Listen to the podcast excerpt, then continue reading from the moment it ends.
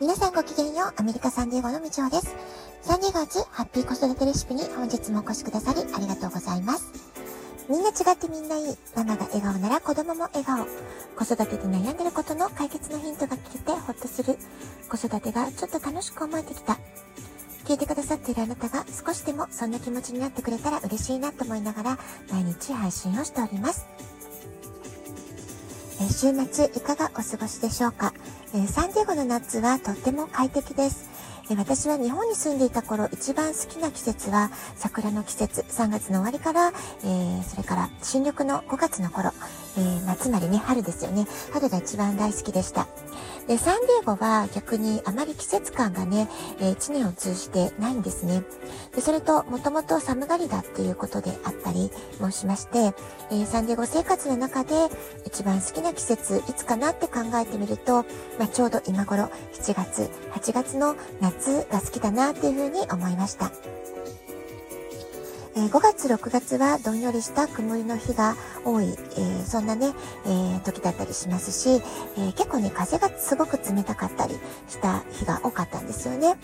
で、6月の終わりぐらいからだんだん暑くなってきて、えようやくビーチを素足で歩いて、波打ち際で多少ね、え海の水で濡れたとしても、あ、あまりもう冷たくないなって感じになってきたかなと思います。えー、海の水ね、結構冷たいので、えー、ようやくね、夏が来て、えー、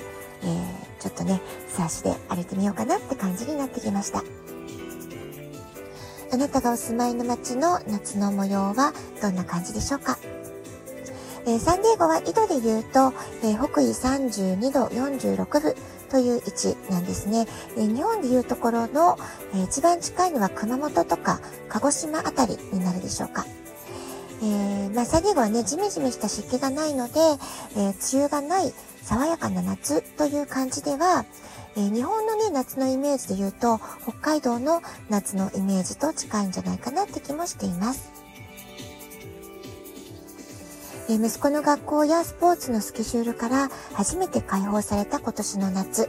え、毎日が日曜日、そんなに、感覚で、え、過ごしています。で、そういうことをね、考えながらビーチを歩いていると、ふと、毎日がスペシャルっていうね、え、竹内まりやさんの歌が浮かんできました。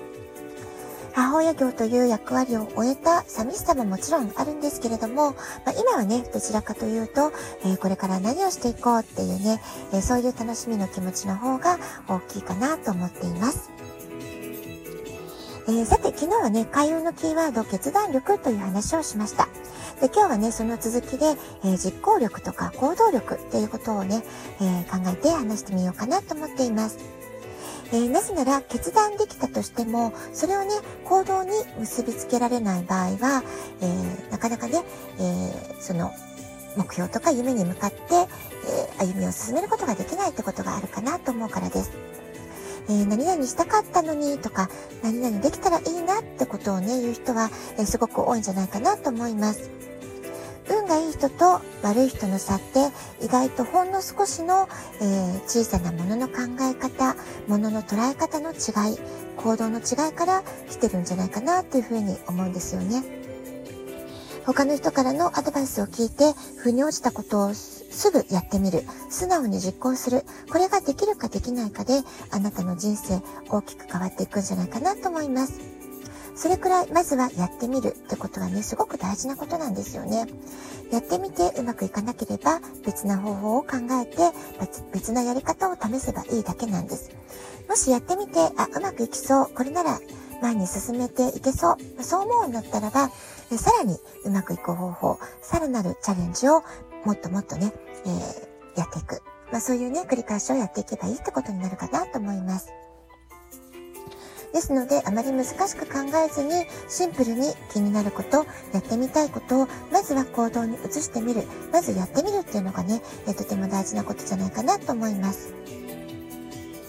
それから人に頼まれたことを2つ返事ではいと引き受ける。これもね、運が良くなる行動なんじゃないかなと思います。何かを頼まれるというのは、周りの人から見て、あなたのスキルとか才能を信頼してくれていたり、あるいは高く評価されているから頼まれるわけです。で、私自身ね、これまでの人生ね、振り返ってみますと、サンディエゴでまず、うの幼児教室をやるようになった経緯っていうのも、あるいは、その、まあ、8年後ですね、日本語補習校の担任をお願いしますって言われるようになった経緯もね、まあ、全部ね、周りの方から求められて、頼まれて、えー、自分はなんかやりたいわけじゃないのになと思いつつ、断れずに、とりあえずお引き受けしてやってみた。それがね、一番最初のきっかけだったりするわけです。えその後に子育てカウンセラーの資格を取りました。まこれ、息子の思春期反抗期に悩んだ末、私自身の悩みを解決したい、あるいは課題を解決したい、まあ、そのための手段だったんですけれども、今並行して、えー、仕事として取り組んでいるファイナンシャルコンサルタントのお仕事っていうのは、えー、自分からの望んで飛び込んだというよりは、友達に、えー、みちょさんにセミナーを手伝ってほしいのってことをね、えー、熱心に誘われて、それを断りきれなかったからっていうのが最初のきっかけでした。でもね、実際やり始めてみると、今このファイナンシャルコンサルタントっていうお仕事は、これまでの子育て経験、えー、キャリアを積んできたこと、職業体験、えー、これまでの人生経験の全てが活かせるお仕事だなってことでね、感じていたりするわけです。どんな仕事もそうですが、まずはやってみて自分が合っているのかどうか、あるいは周りの方の役に、お役に立てるかどうか、えつまりね、それはニーズがあるのか、ニーズにマッチしているのか、えー、求められたニーズに対して自分の役割として、えー、答えていけてるのかどうか。まあ、そういったことがね、大事なわけで、えー、実際に実務経験を積んでみて、やってみないと実際のところはわからないわけです。そして飛び込んでやってみたことで自分のスキルや得意分野に気づくことができる、まあ、そういった側面もあるんじゃないかなと思います。自分が行動を起こしていくと似たような人が集まってきたり、自分よりさらにもっと行動力がある人に出会えることができたりします。たゆまの努力を積み重ねている人は、おのずともっともっとね、上に引き上げてもらえる方に導かれていく、まあそういったね、えー、道も開けていくんじゃないかなってことを感じています。実行力がある人は責任感があり、他の方やコミュニティに貢献したいという気持ちが強いです。そして私たちの考え方や行動というのは自分が所属するコミュニティに大きく影響を受けていきます。ですから行動力がある人が集まる、そんな環境に身をも置いていると、それに次第に自分も感化されて、自然と自分自身が行動力を、え高くなっていく。実行力を、え身につけていくことができる。そういう傾向になっていくと思います。